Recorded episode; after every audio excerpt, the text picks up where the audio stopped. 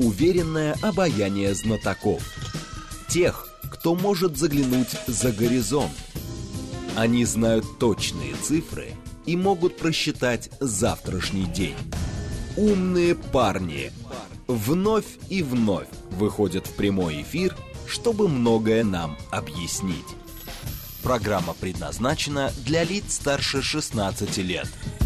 15 часов 6 минут столица. Радиостанция «Говорит Москва», 94,8. Микрофон Евгения Волгина. Всем здравствуйте. Программа «Умные парни». Дмитрий Журавлев к нам пришел. Научный руководитель Института региональных проблем. Здравствуйте, Дмитрий Анатольевич. Добрый день. Наши координаты 7373948, телефон, смски плюс 7 925 88 88 948, телеграмм для сообщений «Говорит Москобот». Смотреть нас можно в YouTube-канале «Говорит Москва». Стрим там продолжается. Телеграм-канал «Радио говорит МСК» латиница в одно слово. И наша официальная группа ВКонтакте, пожалуйста, все для вас. Давайте же, наверное, начнем с того, что а, произошло на выходных. Это скоропостижно скончался министр иностранных дел Беларуси. И там, конечно, конспирология на конспирологии. Что это вот... Э, все сходятся во мнении, что это должно что-то поменять. Вопрос, конечно, что. И тут и связывали, что он западник. И связывали, а что-то странно, что так скоропостижно. Хотя вроде бы молодой был. Но понятно, что там все что угодно могло произойти. Почему? Сейчас а, любое событие обрастает настолько вот этими конспирациями.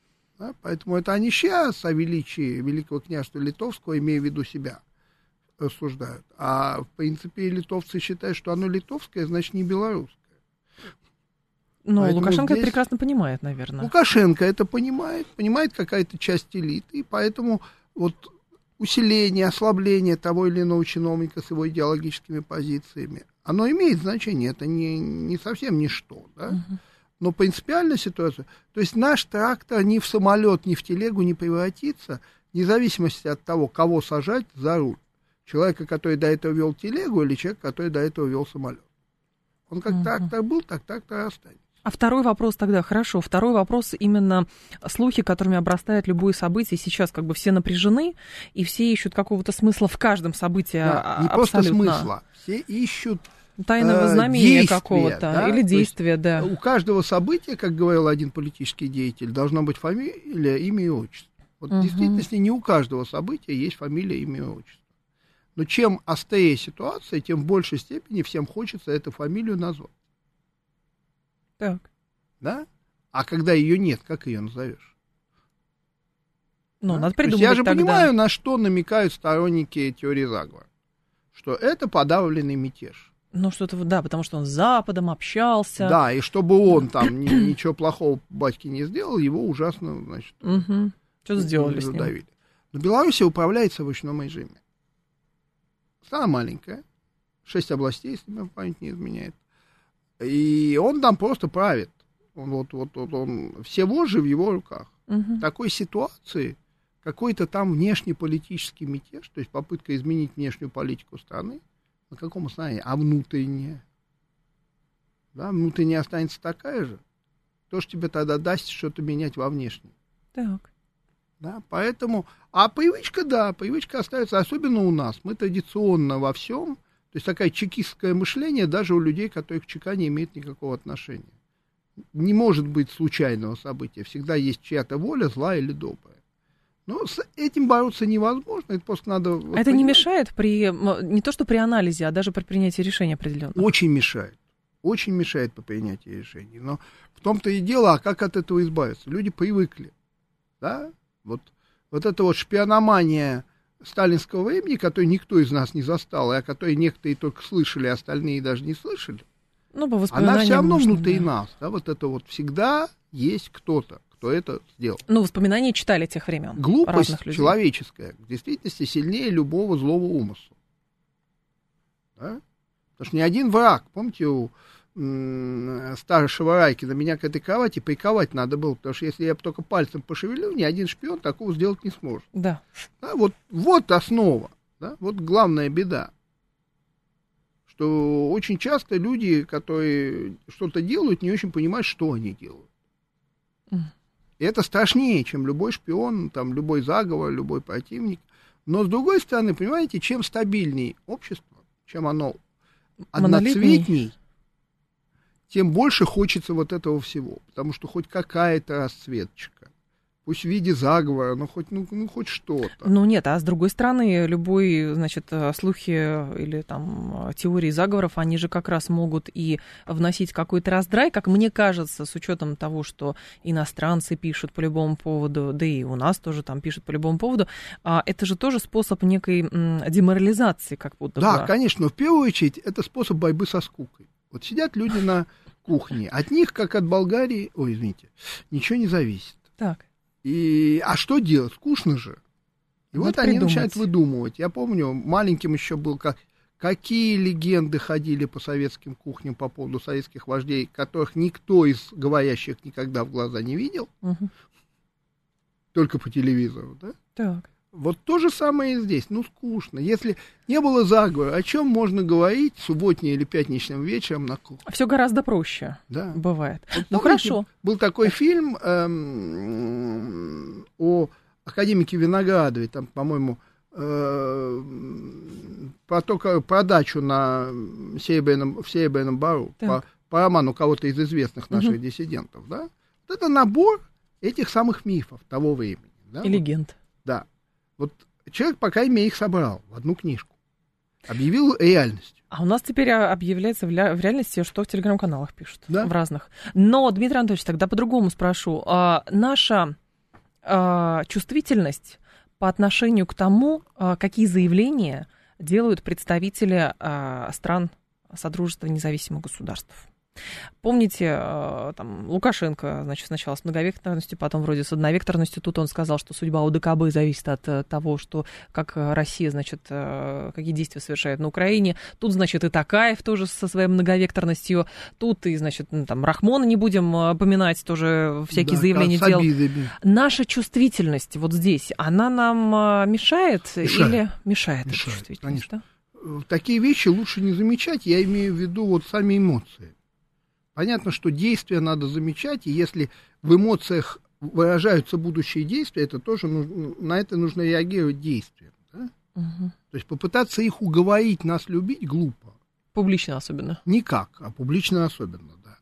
Но даже не публично бессмысленно. Но они для чего делаются такие заявления? Вот интересно, просто вызвать на эмоцию Знаете, есть или такая что? старая шутка. Я вот кандидат наук, кандидатская диссертация, самое длинное заявление на повышение зарплаты.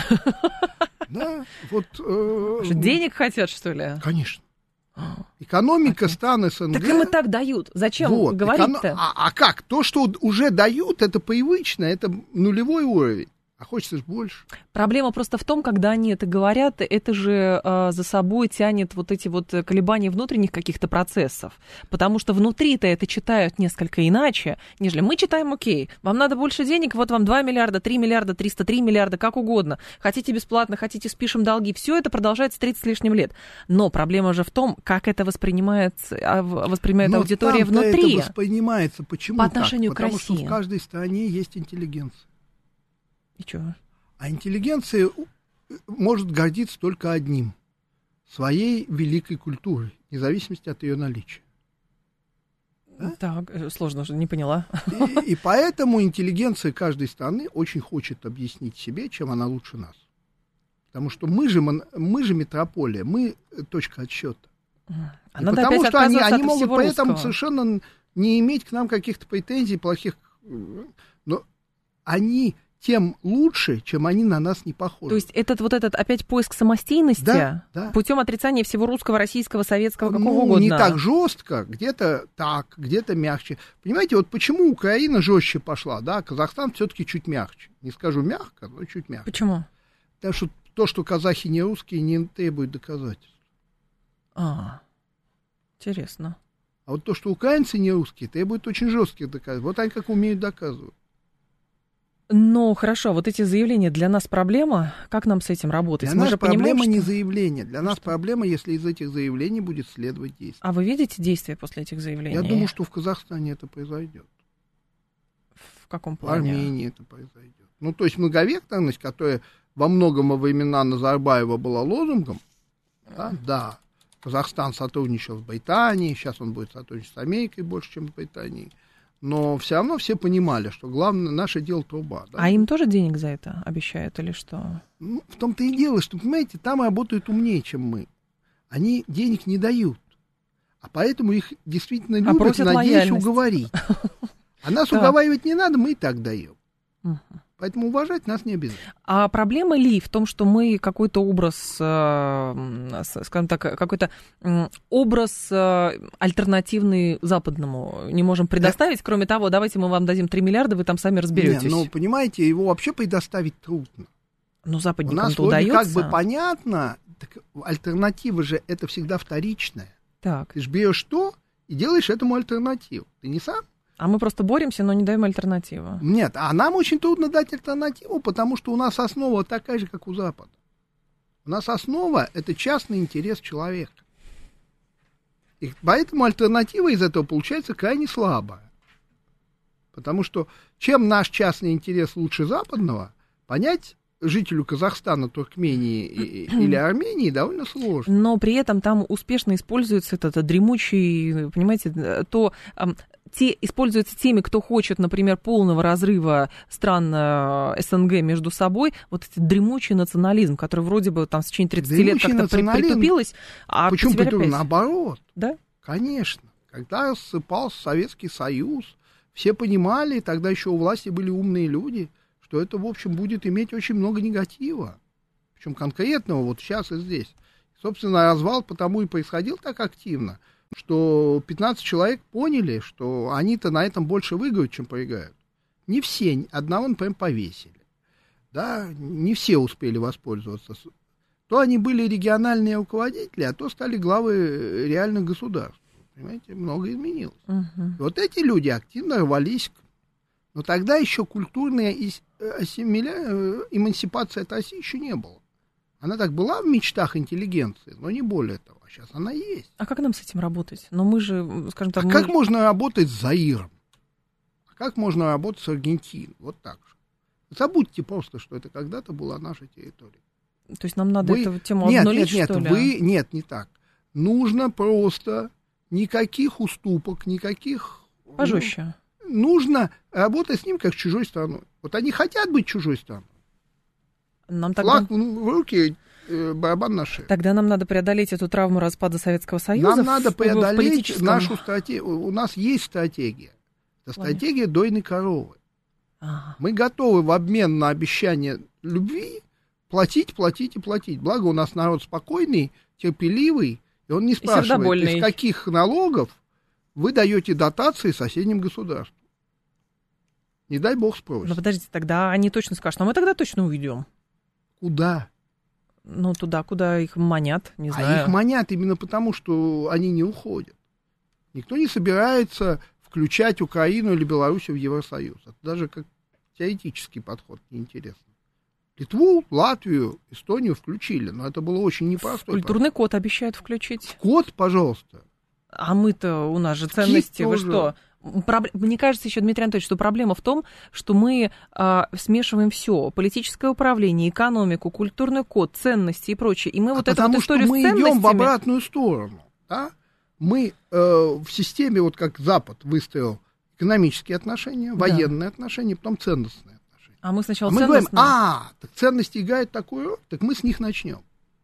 Нет, это хорошо, если вам удалось с них начать, потому что если вы внедрили свои ценности, эта страна уже ваша. Только вот внедрить их очень трудно. Ценности очень трудно внедряются, Мгм. практически не внедряются. Да?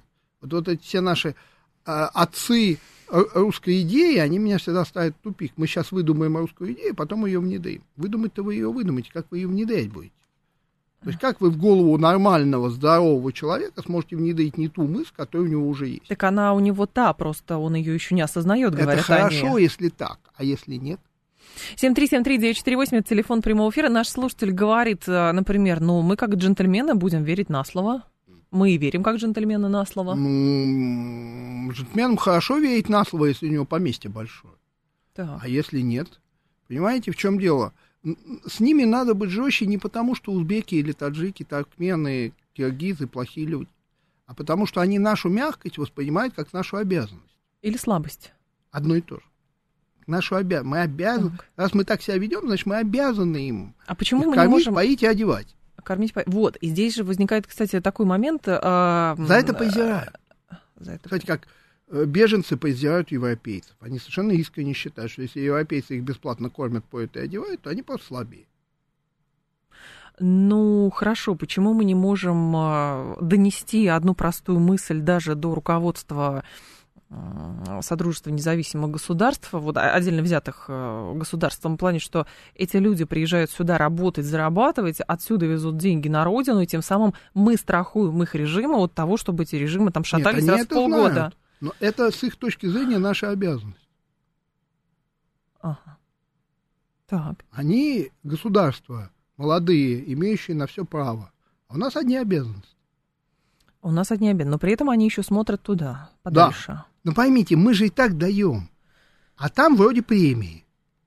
Да, вот мы зарплата, а то вот русские все равно дадут, но почему бы не попросить у американцев? Вдруг тоже дадут. А вот у Сергея, кстати, дадут инте- меньше. Это бесспорно. И то на в более кредит, сл- скорее И всего. на более сложных условиях. И в кредит, но дадут я думаю. Да, но вот смотрите, Сергей говорит по поводу того, как внедрять всякие идеи и тем самым приманивать. Говорит, ну вот на Украине внедрили в голову полную ерунду и заняло это и очень много времени, а он последствий сколько? Не-не-не. Это, братцы, внедрить людям в голову мысль, что несмотря на то, что ты свинья, ты все равно ангел, ее внедрять не надо. Нужно хоть минимальный повод, дальше человек придумает сам. Понимаете, вся вот идея э, Бендеровщины, это идея, украинцы вырыли Черное море, поэтому они самая великая нация, а поэтому каким бы добрым человеком ты не был, просто не хочу материться, да, Мгм. ты все равно лучший человек на земле. Собственно, то же самое говорил Гитлер. Вот такие идеи внедряются легко. Идея, которая льстит твоему честолюбию и позволяет тебе, ничего не делая, чувствовать себя избранным, Ну и внедряется получается. всегда. Да? Так. Не внедрять не надо. А если вы хотите что-то не доить, объясните им вот все то, что вы говорили, что, э, ребята, Рабочие места. мы там. взаимодействуем, да, мы на равных, союз. мы не только мы вам. Вот это не доить почти невозможно. Это- Потому что, а почему? Мы так хорошо жили, тут вы пришли, все испортили. Что да? было такого, хорошо, а, в истории, если заглянуть, в Российской империи, в Советском Союзе, а, то ли просто принадлежность этих регионов к одной стране обеспечивала вот эту какую-то внутреннюю Ну, смотрите, стабильность и понятность, или что? Э, Российская империя возникала ситуативно. Так. Идет турецкая война, появляется Южная Украина, Крым. Да? Александр II решил э, обезопасить южные границы страны юго-восточные от набегов хивинцев. Появилась Сре- Средняя Азия. Да? Грузия долго просила, чтобы ее защитили, появилась Закавказье. Да? Потом это ситуативное государство, окруженное другими государствами, стало защищать своих подданных от набегов других государств. Потому что если бы Россия в Закавказье вошла чуть позже, то значительной части народов в Закавказье просто бы не было. Персы с турками их просто вырезали. Тех и этих. Да? Вот. М, Поэтому народы жили по принципу наименьшего зла. С русскими пока непонятно, что ждать. А сейчас? Советский Союз был устроен абсолютно по-другому. Так. Советский Союз изначально был не государством, а государственным объединением. Когда он стал государством, это, извините, был уже сталинский Советский Союз, Мгм. где лесник всех выгнал. Да? Помните анекдот про старушку лесника? Ну да. Вот лесник уже всех выгнал. И поэтому, опять же, все воспринималось как данность, потому что это нельзя изменить. А с распадом Советского Союза А с оказалось, что распадом можно Советского Союза много им сказали, что вы сами решайте, что вы хотите. И они решили, как могли. Я даже никого из них здесь не пытаюсь там ругать. Но да. они же идут за помощью все равно. Вот, пожалуйста, Казахстан э, я- За образца какой января. помощью? Они идут, Образца января. э, они года. идут за обязанностью. Поймите, в этом разница. Никакой помощи речь не идет. Ни о какой благодарности за эту помощь. Даже ждать ее не надо, эту благодарность. Ее не будет. значит, наша, скажем так, ну хорошо, а политическая неточность в том, что мы а, что, продолжаем каяться или Мы продолжаем, продолжаем быть доброй воспринимать мамой? их когда? Как детей, а они нас воспринимают как э, воспитательницу в детском доме, которая зачем-то продолжает их воспитывать, хотя они из детского дома уже выписались. Но мы же опасаемся потери контроля полной. Подождите, вот сейчас контроль Пашиняну на- на нашепчет, чем-то- они, он Гюмри прикроет. Вы поймите, если ему можно нашептать, исходите из того, что ему уже нашептали. Да, американцы держат нас. своих сателлитов не, не дотациями. А чем? Шантажом, угрозами, манипуляциями? Шантажом, угрозами, выстраиванием экономических отношений, при которой местной элите выгодно э, свою селиту подавать по дешевке Америки, потому что больше никто не купит. Мгм. Да? Мы же все время, я говорю, пытаемся купить бескорыстной чистой любви. Но при этом сами попались на аресте любовь 300 миллиардов. Принципиально купить нельзя, потому что либо она бескорыстная и честная, либо ее можно купить. Да, это вот вместе не бывает. А мы вот этого хотим. Тому есть причины исторические. Нам не повезло. Кто-то когда-то почитал книжку «Империализм как высшая стадия капитализма» на свою голову, да, и решил, что любая, как бы, любое ослабление Запада в третьем мире – это победа наша. Поэтому будем за это платить. Вот мы начиная там с конца 50-х и до середины 70-х за это очень много платили. Теперь мы делаем то же самое, только в, со- в границах бывшего Советского Союза. А надо, как вы сказали, как с Латинской Америкой Нет, надо общаемся, просто как- э, реализовывать свои интересы. Пока ты реализуешь свои интересы, тебя будут уважать. А Какие у нас интересы с, с СНГ? Вот хороший вопрос. Это главный вопрос. Ну, как мы говорим, это буферное государство. Нет. А мы сами от- не от него, а вообще от всех государств что хотим? А, вот это хороший вопрос. После новостей продолжим. Дмитрий Журавлев с нами, научный руководитель Института региональных проблем. Уверенное обаяние знатоков. Тех, кто может заглянуть за горизонт. Они знают точные цифры и могут просчитать завтрашний день. Умные парни. 15.36, столица, программа «Умные парни». У микрофона Евгения Волгина. Мы продолжаем. Дмитрий Журавлев с нами, научный руководитель Института региональных проблем. А, стрим в Ютубе тоже продолжается. Канал «Говорит Москва», поэтому, пожалуйста, подключайтесь. Да, что касается СНГ. Наша цель и чего мы хотим от э, бывших вот союзных вопрос- республик? Понимаете, чего мы хотим от там, Узбекистана, Таджикистана, Киргизии, э, э, зависит от того, чего мы вообще хотим. Мы чего хотим-то? Что нам надо? Ну, не знаю. Да, мы хотим Версий быть много. великой мировой державой. Мы хотим Мы уже повышать такие. уровень жизни населения. Мы, конечно, можем всего хотеть сразу. Да. Это, это пожалуйста. Но хотя бы по списку, да? Потому что если мы хотим повышать уровень нас- э, жизни населения, то явно дотации надо сокращать. Если мы хотим быть великой державой, другой вопрос. Но опять же, для чего великой державой? Потому что если великой державой просто для того, чтобы нас все называли великой державой, то это очень Это способ неэкономичный выживания путь. Российской Федерации вам на это скажет. Ну, спасибо Лаврентию Павловичу Берии, для выживания Российской Федерации у нас все есть. Это крайняя мера. Э, Нет, крайняя э, мера это использование, но нам достаточно. Мгм. Да, вот при наличии таковой выживание Российской Федерации вообще-то гарантировано. Выживание Советского Союза было гарантировано. Другой вопрос, что сложный станок, попавший в руки идиота, он Понятно. ломается все равно, даже если он создан так, чтобы не ломаться. А как вы видите тогда, хорошо, как политолог, вот а, м, идеальные а, сотрудничества и форму взаимодействия между Россией и вот Четкая, СНГ? целенаправленная реализация собственных интересов с учетом интересов контрагента. Но так Тот получается. самый брак по расчету, где расчет правильный. Но сейчас просто получается, что Мы же все время нас есть- пытаемся идти на уступки. Все время боимся кого-то обидеть. Почему обидеть? Мы показываем, что мы такие партнеры. Какие партнеры? Ну, мы Они вот воспринимают это вот наши уступки, как значит, граница в действительности законная, она там дальше. То есть надо еще надавить. Да? Мгм. Если они идут на уступки, на них надо давить дальше. такие. А мы говорим, мы международное право соблюдаем. Мы уважаем э, там, Уважаем, всё. но в первую очередь уважать надо себя. суверенитет. Так суверенитет состоит в ответственности. Да? Пожалуйста, мы же не говорим, что мы будем назначать губернаторов в какую-нибудь азиатскую республику.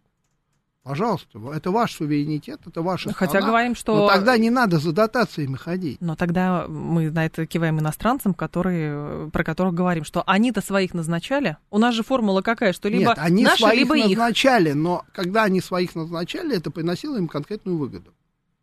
Мгм.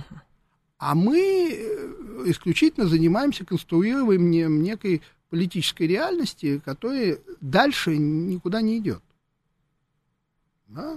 Да, вот нас все там на каком-нибудь совещании, все страны-участницы сказали, как они нас любят. Так. И как это конвертируется? Никак.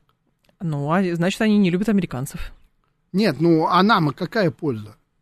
Я просто, опять же, не Нам ни одну страну называть, чтобы не обидеть ее. Ну, я понимаю. Да, ну вот любая страна СНГ, да, ну, то есть бывшего Советского Союза, от их нелюбви к американцам нам какая польза?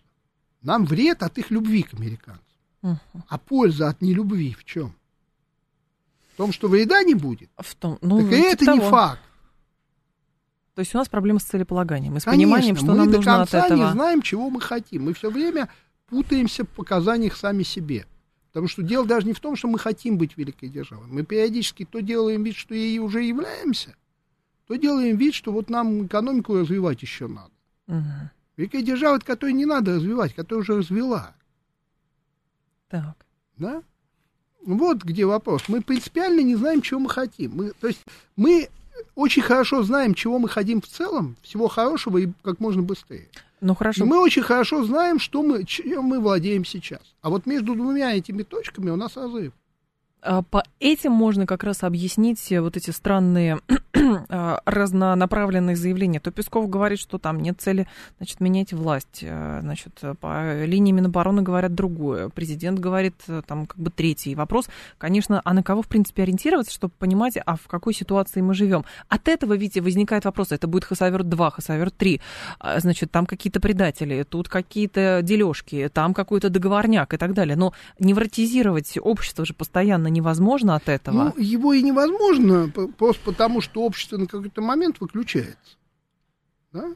Сознание, которое постоянно подвергается нервной атаке, Мгм. просто выключается. Так. Да? Поэтому это нас не ждет. Нас ждет, может быть, отключение сознания. Вот самый неожиданный и самый неудобный момент. Представляете, человек за рулем, а у него сознание отключилось. Мгм. Вот, вот где вопрос, да? Мы же, мы вот сказали, с военной точки зрения правильно оставить Херсон. Наверное, военным виднее. Но политически это несет Ребята, за собой во-первых, риски. политические риски. Во-вторых, вы народ-то почему это сразу не сказали? Почему мы говорили, что единственная проблема это, что они взорвут дамбу и, и Херсон зальет водой? А, ну, у нас приучают читать между строк, может быть, не знаю. Правильно, мы все время читаем между строк. Но, понимаете, рядовые граждане это не обязаны делать. Это у нас с вами профессия между строк читать. Там за зарплату платят. Дело даже не в рядовых гражданах, которые здесь. Дело здесь еще и в том, как, э, как это понимать людям, которые живут на вновь присоединенных Я территориях это и говорю. У меня треть семьи в Херсоне живет. сейчас. Сейчас. Так. Так что у меня-то здесь субъективная позиция, а не объективная. А? Вот как, как я должен им объяснять, что мы им полгода рассказывали, что мы их никогда не оставим, Мгм. а теперь нас нет. Они получили российское гражданство. Их вызывают в СБУ. Не знаю. Там Понятно. связь не очень хорошая. Понятно. Да? Но вот как я должен это объяснять? Просто Но люди. это проблема коммуни- коммуникационная или что это за проблема? Потому это что как раз проблема целеполагания. Ребята, а вы чего хотели-то? Я не говорю даже, чего вы хотели, когда начинали. Я понимаю, что э, любой военный план, он до первого выстрела. Я не об этом. Да? Но в принципе вы чего хотели? Вы вот брали Херсон? Вы что, не знали, что там один мост? Суровикин как сказал, мы почему оставляем Херсон? Потому что его неудобно. э, Там один мост. Мгм. Понимаю, так оно и есть. Но вы узнали о том, что там один мост, когда? До того, как взяли Херсон или после? Да? Во- Вот вопрос. Мгм. Да? То есть это вопрос не правильности военного решения. Это, опять же, вопрос военных, пусть сами решают. Это вопрос, вы вообще чего хотели? Вы хотели э, отобрать у нынешнего правительства всю территорию Украины? Это одна задача. Вы хотели штурмом взять э, э, бетонные укрепления на Донбассе? Другая задача. Каждый из них имеет свой смысл. Я ни- ничего против оди- по отдельности. Но вы выберите, пожалуйста, вы чего хотите? Или вы вообще хотите то, чего, до чего удастся достичь? Ну, вы же сами понимаете, что с точки зрения госуправления, да и вообще внешней политики, ну, странно заявлять конкретно об этом сейчас, потому что Я не враг не заявление. должен знать э, да, планы. враг не думал дурачину, да, все, что он поручил, он был чекист майор разведки и, и отличный семьянин, я понимаю. Но мы для себя внутри чего хотим? Мы вообще чего хотим от этой истории? Вот что мы хотим мы от хотим, Беларуси? чтобы... Нет, Мы извините, хотим, чтобы на место Макея встал какой-нибудь человек пророссийский направлен. Прекрасно. Дальше что будет? В Беларуси что-то изменится? Ничего. Да? Ну, потому Беларусь что Лукашенко. В борьбе э, идеологий нам очень трудно. Потому что мы говорим, идеология состоит в том, чтобы думать о родине. т- т- т- т. Причем в реальной жизни человек должен думать о себе, иначе он не выживет, а не о родине. Да, у нас уже противоречие. А Запад говорит, «Э, да и правильно, и думай о себе исключительно о родном. Ты единственная ценность на земле. Да? И в результате этого мы проигрываем идеологический спор. Не потому, что наша идеология неправильная, а потому что наша идеология не бьется с нашей же реальностью. Потому что успешны те, кто думает о себе. А мы призываем людей думать о родине.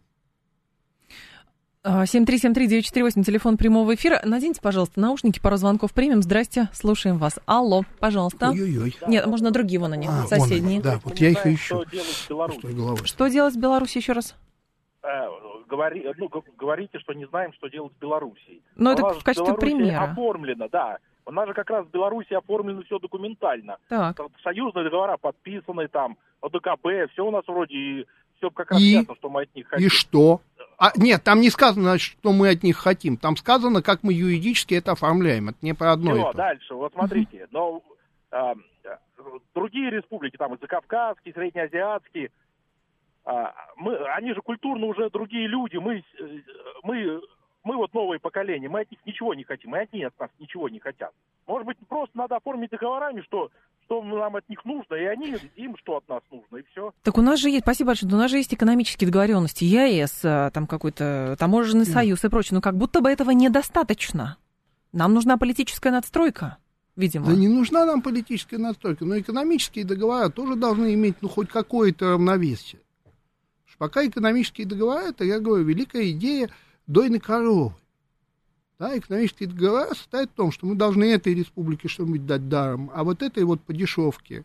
А они нам за это дадут свою искреннюю благодарность. Мгм. Проблема даже не в том, что мы это делаем. Ну, хотим мы так делать, имеем право, наши ресурсы, да?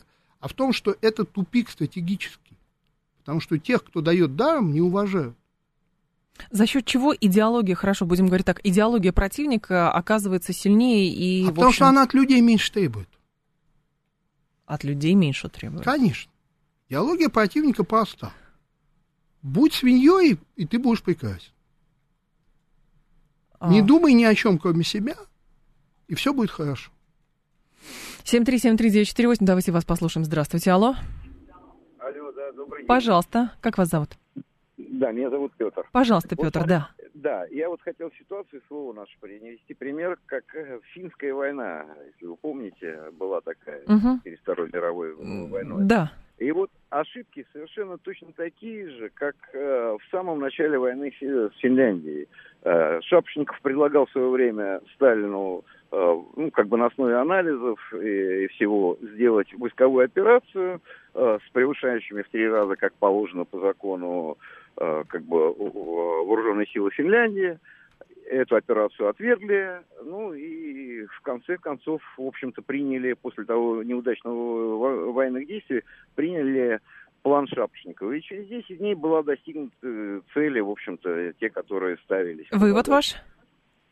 А, Я, честно говоря, вот как-то не знаю, меня ве- великие сомнения берут э, в том, что наши люди, на- наши военные как-то там правильно что-то делают. Наши военные, правильно.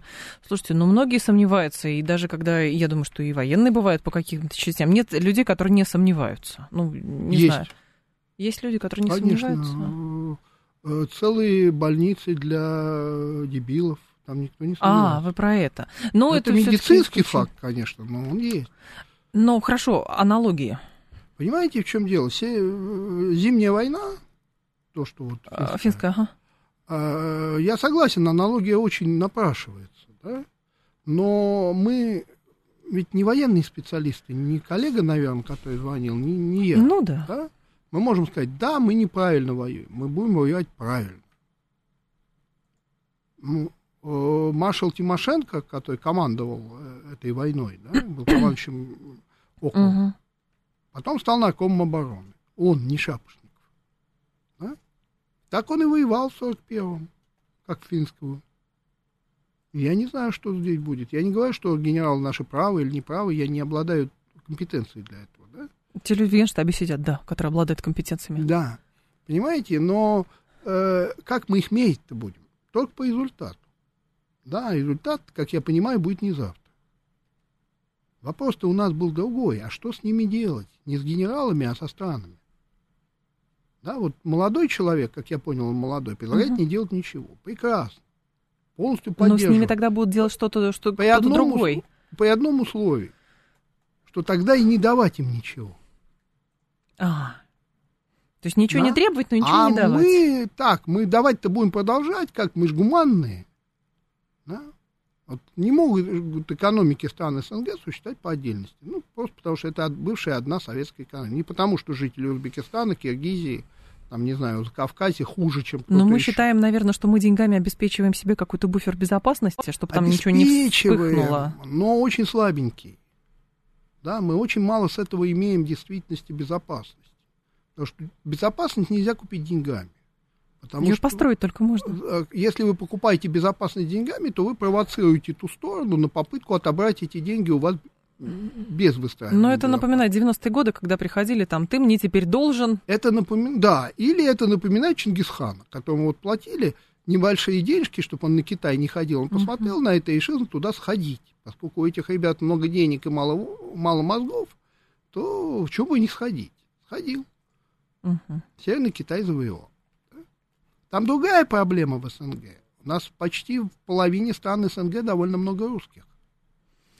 Ну, мы с этого с вами начали в э, первой да. части как и раз. мы должны, им-то мы должны гарантировать их безопасность. Вопрос какую? Да? Ну, в смысле, в какой форме Но мы даже СВО начали, чтобы попытаться обезопасить русских на Украине. Вот о чем речь. Потому что русских на Украине притесняли, говорим мы. Да. Но пока СВО-то явно не не к концу идет, это еще история долгая. Угу. Да? А думаю, в Казахстане СВО мы проводить не будем. Это вторая по численности русских республика. Э, да, и вторая, по-моему, в мире даже страна по количеству русских. Ну, в смысле, не, не, не титульных русских. Угу. Да? Мы же воевать там не собираемся, надеюсь? Да нет. Мне так кажется пока. Тогда как мы будем включать? Это опять правовые акты прекрасно заключить с ними договор. Да, мы заключили с э, Белоруссией договор. Кому-то от этого лучше стало? Ну, вроде ну, бы кроме, нам стало понятнее, Кроме права белорусов приезжать без, э, визы. без визы в Россию, я никаких практических последствий от этих документов не вижу. Другой вопрос, когда они заключались в 90-е годы, я это прекрасно помню это время, да, да тогда они казались началом длинного пути. Но прошли четверть века. Длинный путь так и не состоялся наверное, уже не состоится. Угу. Другой вопрос, правильно это, неправильно, но это факт. Да? То есть малые договора, которые ничего по большому счету не дают, но определяют вектор, очень важны. Но если вектора уже нет, то чего они определяют? Вектор, хорошо, а можно попытаться это рационализировать через то, а вот помните, был Советский Союз, и как нам тогда хорошо жилось? Ну, понимаете, те, кто помнит, как нам тогда хорошо жилось, составляют подавляющее меньшинство особенно в странах вот Востока. Там очень много молодежи. Так. Она э, рождается в больших количествах, и они уже не знают, как хорошо жилось при Советском Союзе. Да? То есть это, эта идея хорошо работала там в 93-м. Потом уже все. Да. Просто потому, что вот поколение, которое помнит Советский Союз, оно уменьшается в процентном отношении.